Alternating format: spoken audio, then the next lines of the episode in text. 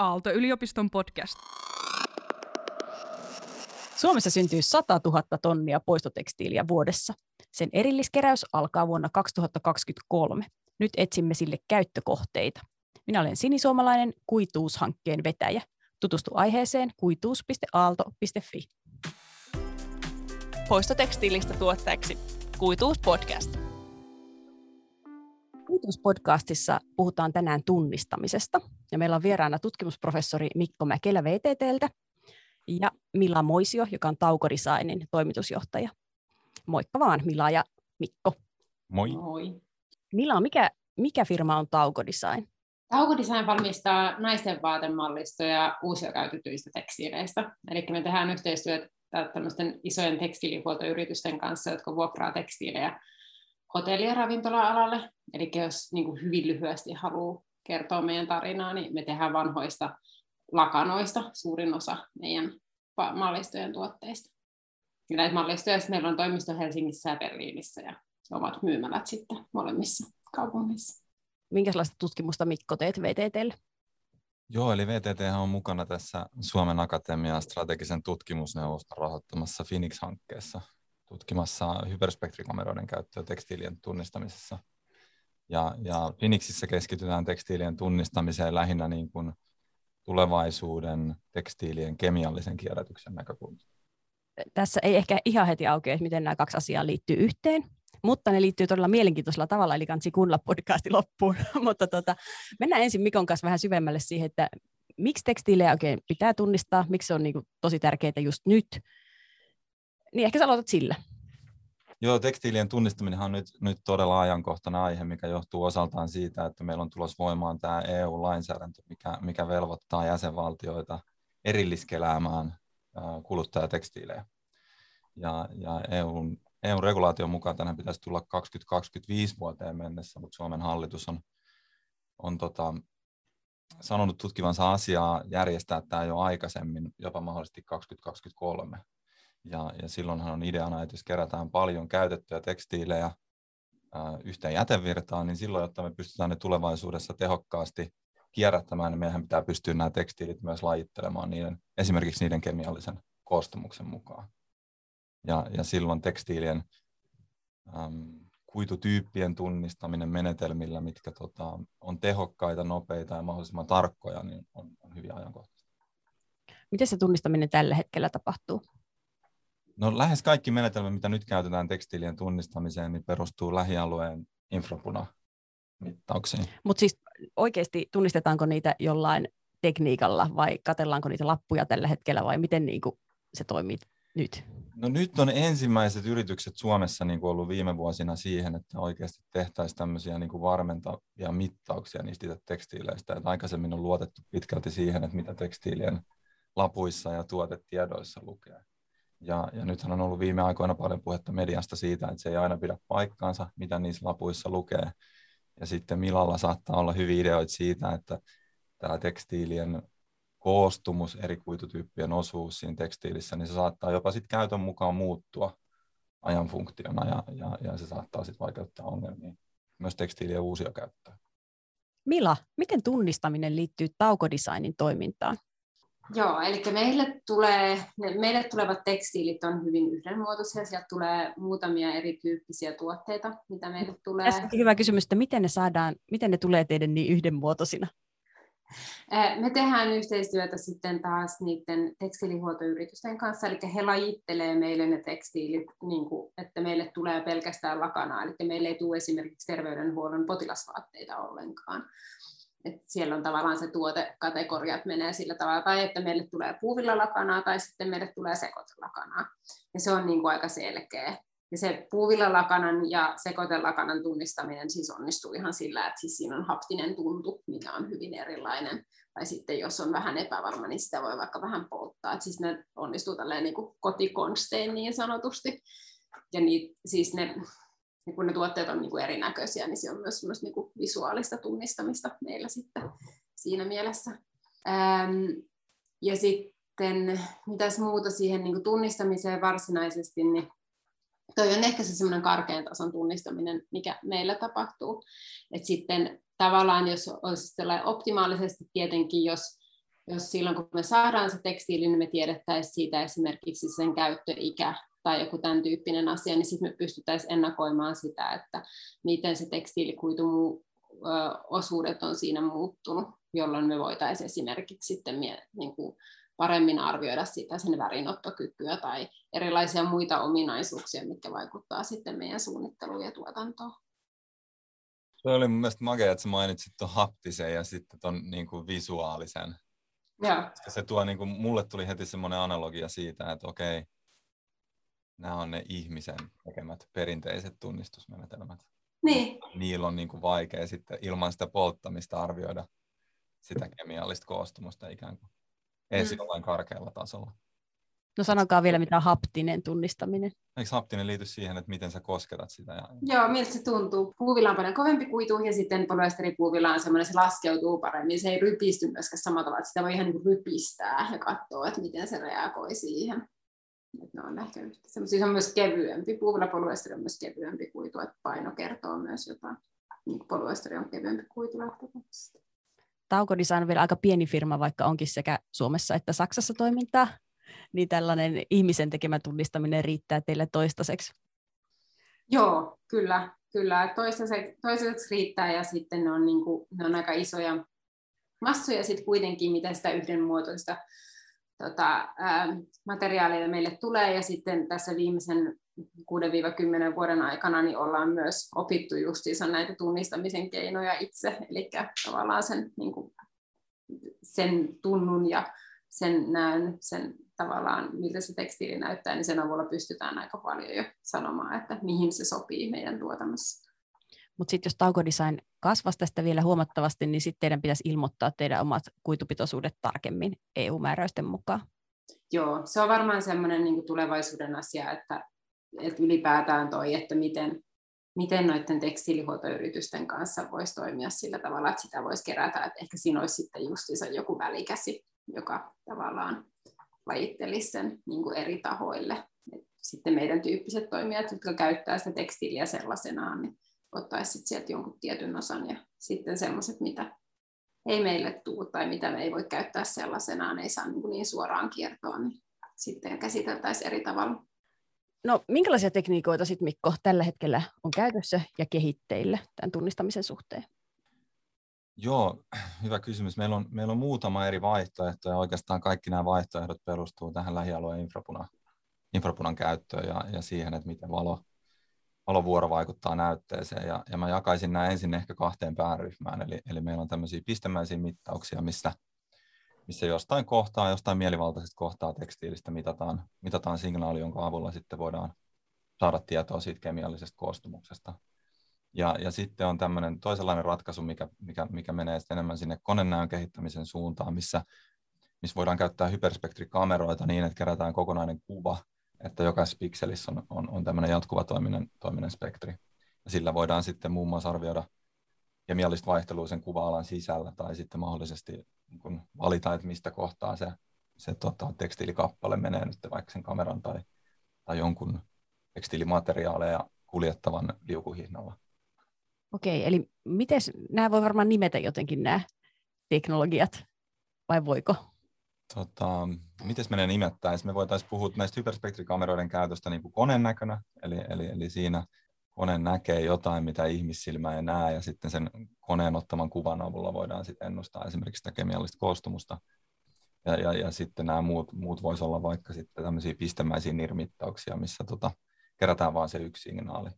Ja, ja tähän niin kuin jälkimmäiseen kategoriaan sisältyy sitten vielä eri, eri tota, hintaisia vaihtoehtoja, eli esimerkiksi voi olla niin, että, että on tämmöinen mittalaite jonkun liukuhinnan päällä, ja, ja, ja si, siinä ei tarvita niin kuin välttämättä sitä ihmisen osallistumista muuta kuin, että joku laittaa sen tekstiilikappaleen oikeaan kohtaan sitä liukuhinnaa. Ja sitten nyt viime aikoina on tullut paljon tämmöisiä käsikäyttöisiä, halvempia ratkaisuja, missä, missä tota, se itse mittalaite voi olla vaikka kännykän kokoinen, ja, ja sitä voi vaikka yksi ihminen käyttää, ja se voi olla kytkettynä esimerkiksi matkapuhelimeen, joka on sitten yhteydessä jonnekin pilveen, missä, mistä sitten se, se mittaustulos ja sen tulkinta tulee takaisin sitten sille käyttäjälle. Eli, eli ikään kuin kaksi pääkategoriaa, mutta sitten tässä toisessa niin on, on vielä tullut tämmöisiä niin kuin käyttäjä ehkä ystävällisempiä toki ta, vaatii, vaatii sit tietotaitoa siinä, että miten niitä mittauksia tulkitaan ja miten ne oikein, oikein tehdään, mutta, mutta että saadaan sitä hintaa laskettua hyvin paljon alas, jos mietitään tämmöisiä vaikka konenäköratkaisuja, niin, niin on ehkä epärealistista odottaa, että pienet yritykset investoisi isoja määriä mittalaitteisiin, mitkä, mitkä on suht monimutkaisia käyttää, mutta sitten tulevaisuudessa meillä on, ja on saatavilla sellaisia ratkaisuja, mitkä sitten soveltuisi esimerkiksi muutaman henkilön yrityksiin, missä, ehkä sitten olisi joku kolmas konsulttiyritys, mikä sitten auttaisi neuvomisessa, miten ne mittaukset tehdään ja miten sitten ne mitta- mittaustulokset tulkitaan. Mutta niissä NIR-tekniikoissa pitää siis olla olemassa se kirjasto, mihin on etukäteen tallennettu erilaisia vaihtoehtoja, mitä se voi sitten se laite tunnistaa. Joo, voi, voi, voi, voi puhua kirjastosta, se on, se on yksi perinteinen tapa, eli, eli, eli vaikka keski alueella on, on niin kaupallisiakin kirjastoja, minkä, minkä avulla materiaaleja pystytään tunnistamaan, tai, tai sitten voidaan, niin kuin, voidaan tehdä mittauksia sille tekstiilimateriaalijoukolle, mitä oletetaan käsiteltävän, ja sitten itse ikään kuin selvittää sen, sen, tota, sen avulla, että mitkä, mitkä materiaalit me pystytään täällä tuotettavasti tunnistamaan.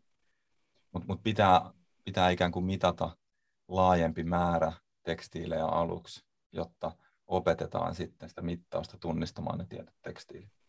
Kuituus.aalto.fi-sivulta voi katsoa sellaiset pienet videot, että miten nämä eri laitteet toimii, ainakin tällaisessa pilotti- tai laboratorion moodissa, eli tuolla Lab-ammattikorkeassa Lahdessa on näitä laitteita testikäytössä, ja siellä just kehitetään näitä niin sanottuja kirjastoja, mihin tallennetaan sit aina erilaisia vaihtoehtoja näistä kuitukoostumuksista, ja sitten laite sit oppii sen mukaan lajittelemaan enemmän ja enemmän. Näinkö on? Kyllä. Joo, joo kyllä, kyllä. Eli, eli tota, Lahden ammattikorkeakoululla on käytössä, käytössä tota, tässä Phoenix-hankkeessakin niin, niin kaksi tämmöistä ikään kuin pistemäistä mittausta tekevää vaihtoehtoa. Eli toinen on tämmöinen halvempi ikään kuin ehkä miniatyrisoidusta voi puhua, mutta pienikokoinen käsikäyttöinen tota, sensori. Ja, ja toinen on sitten tämmöinen vähän kalliimpi kaupallinen spektrometri, mikä on kiinnitetty tämmöisen kuljetushinnan päälle, missä voidaan sitten niin kuin pilotoida tekstiilien tunnistamista niin, että se kappale asetetaan siihen liukuhinnalle ja mitataan se signaali ja, ja sitten ennustetaan, että mihin luokkaan se kuuluu, ja sitten siinä on painelmapuhaltimet, mitkä työntää ne tekstiilit tiettyihin koreihin.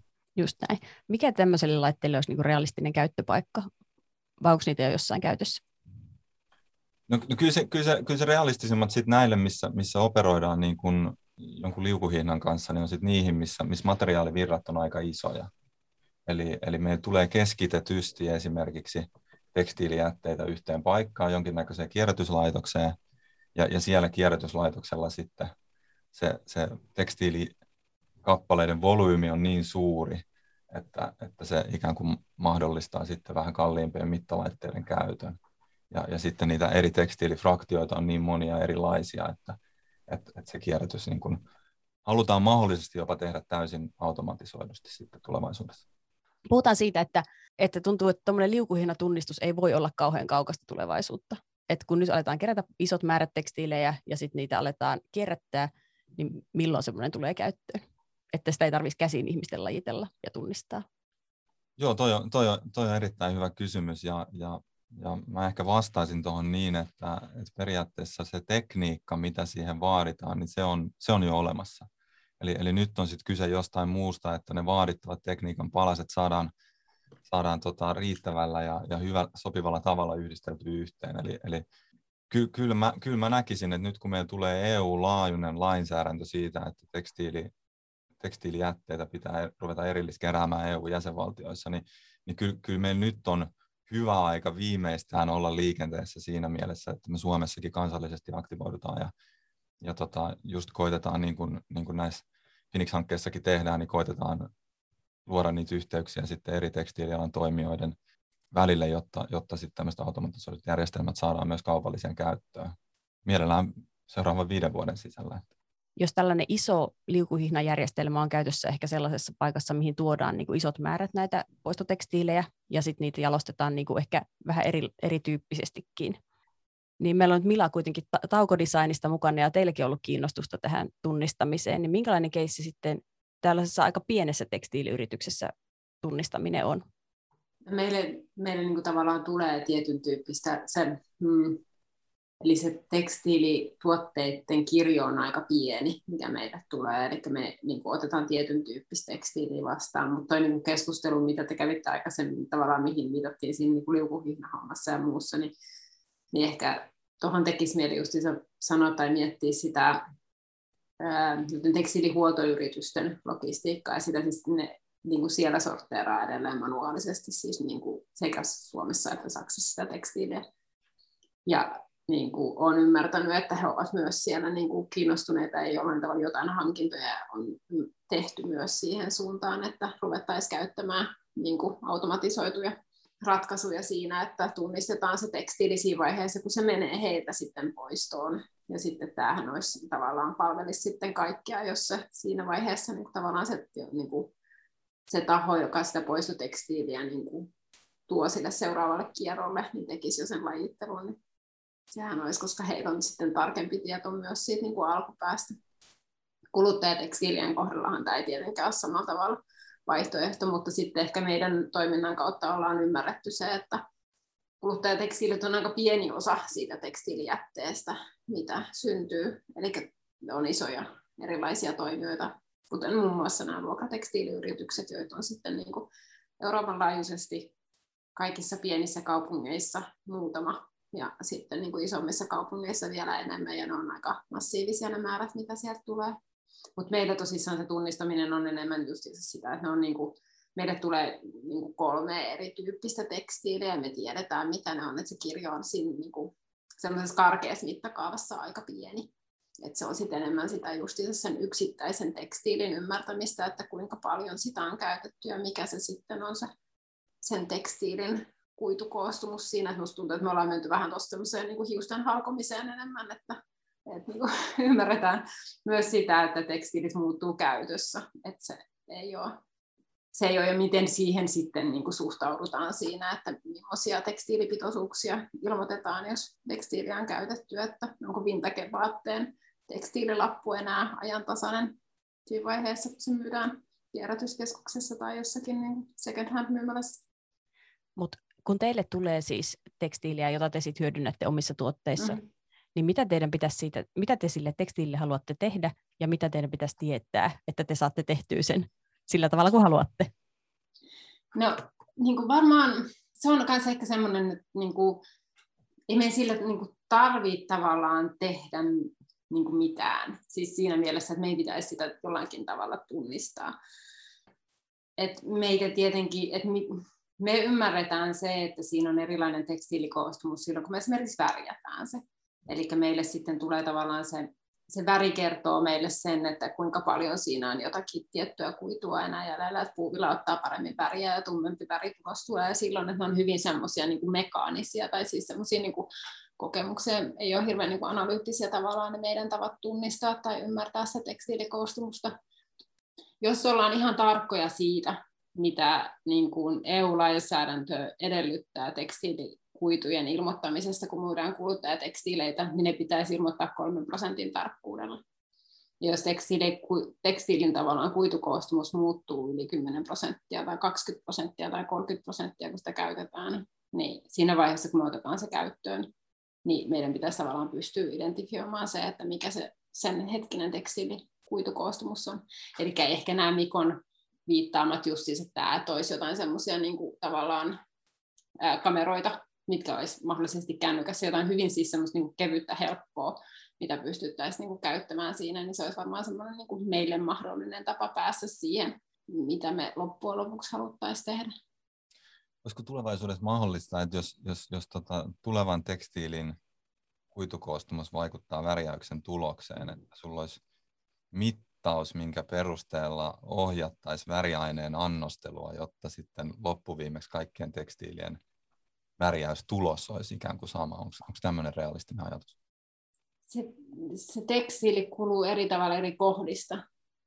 Eli siinä on myös sitten se, että sen tekstiilin sisällä myös se, jos saat, meillä on lakana, niin kun sitä lakanaa puristetaan sieltä ylhäältä, kun sinne kietoudutaan sinne peiton sisään, niin se lakanan yläpää kuluu enemmän, tai kun sitä ravistellaan tai muuta, että mistä siitä otetaan kiinni, niin se on eri tavalla kulunut. kuin sitten jotkut tietyt, tai sitten aluslakanassa keskikohtaan kulunut. Niin siinä tämä niin kuin, tavallaan tämmöinen värjäysajatus ei ehkä ihan toimi. Että se pitäisi niin kuin, mm, miettiä jotenkin eri tavalla.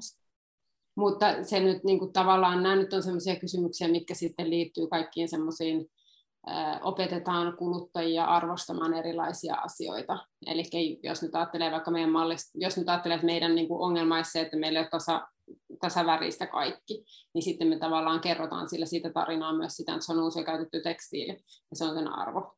Että se on niin kuin yksilöllinen se tuote sitä kautta, että ne kaikki ei ole ihan samanlaisia. Ja siis se on tavallaan semmoinen, mitä me nyt ei nähdä ihan valtavana ongelmana sitä niin varsinaista väritulosta, jossa on vaan niin kuin, niin kuin kaunis väri lähtökohtaisesti jotenkin jos me kaiveltaisiin jotain tunnista hyötyä tai tarvetta, niin.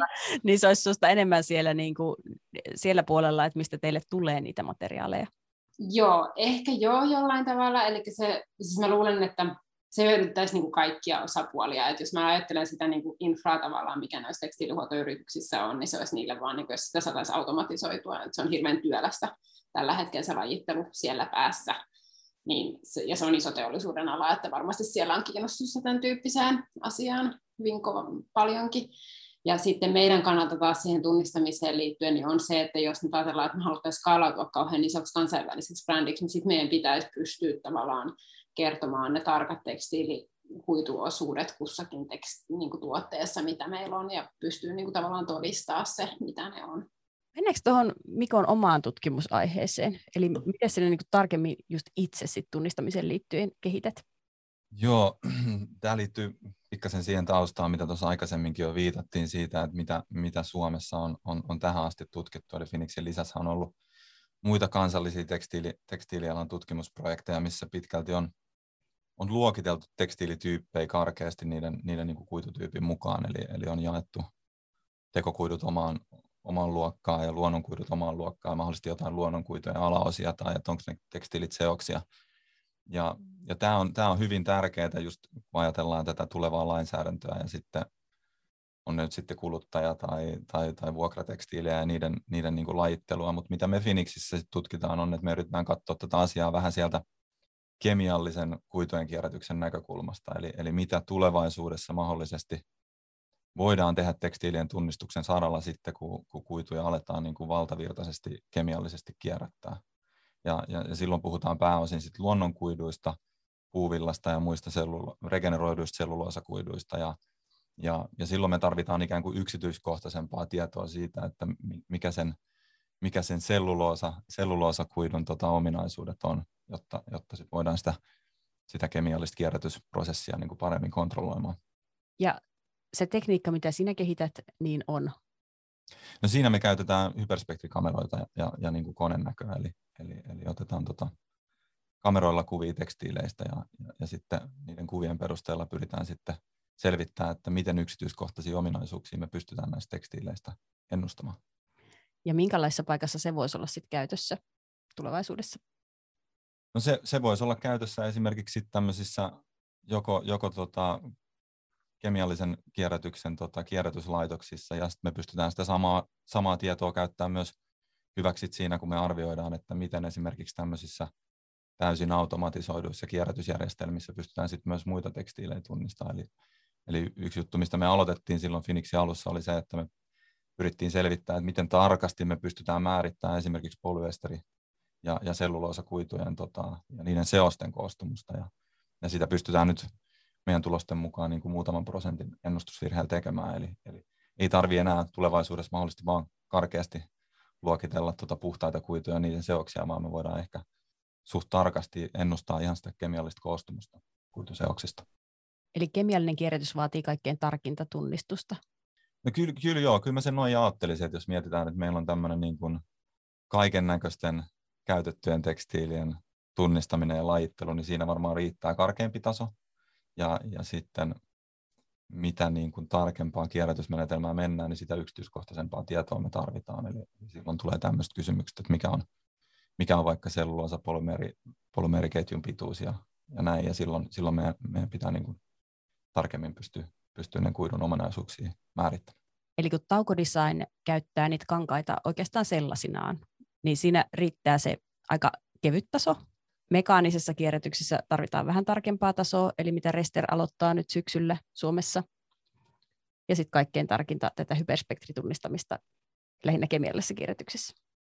Joo, se, se, on, se on yksi hyvä esimerkki. Ja sitten toinen, mistä hyperspektrikameroiden käytöstä on apua, niin on, on silloin, että jos vaikka meillä olisi tämmöinen karkea luokittelu, jos me mietitään, että meillä on tulevaisuudessa täysin automatisoitu kierrätysjärjestelmä, eli vähän niin kuin on suomalaisia yrityksiä nykyään, mitkä robottien avulla tota, lajittelee rakennus- ja purkujätettä, niin meillä olisi samantyyllisiä ratkaisuja sitten tekstiileille. Ja siinähän se kamera mahdollistaa sen, että, että se, se tekstiilikappale voi fyysisesti olla missä kohdassa sitä kuljetushihnaa tahansa. Eli, eli minkään ihmisen ei tarvitse sitä laittaa tiettyyn kohtaan, mikä sitten Suomessa ihmistyö maksaa valitettavasti hyvin paljon ja, ja se on niin kuin aikaa vievää. Sitten jos tulevaisuudessa tämä tehdään täysin automatisoisesti, olisi sitten robottikäsi tai, tai puhallin tai, tai joku luukku, mikä aukeaa, niin, niin silloin se kamera voi ikään kuin monitoroida sitä hihnaa, missä ne tekstiilikappaleet kulkee ja valita sitten sen tietyn paikan siitä hihnalta, mistä, mistä tietoa just siitä tekstiilikappaleesta kerätään.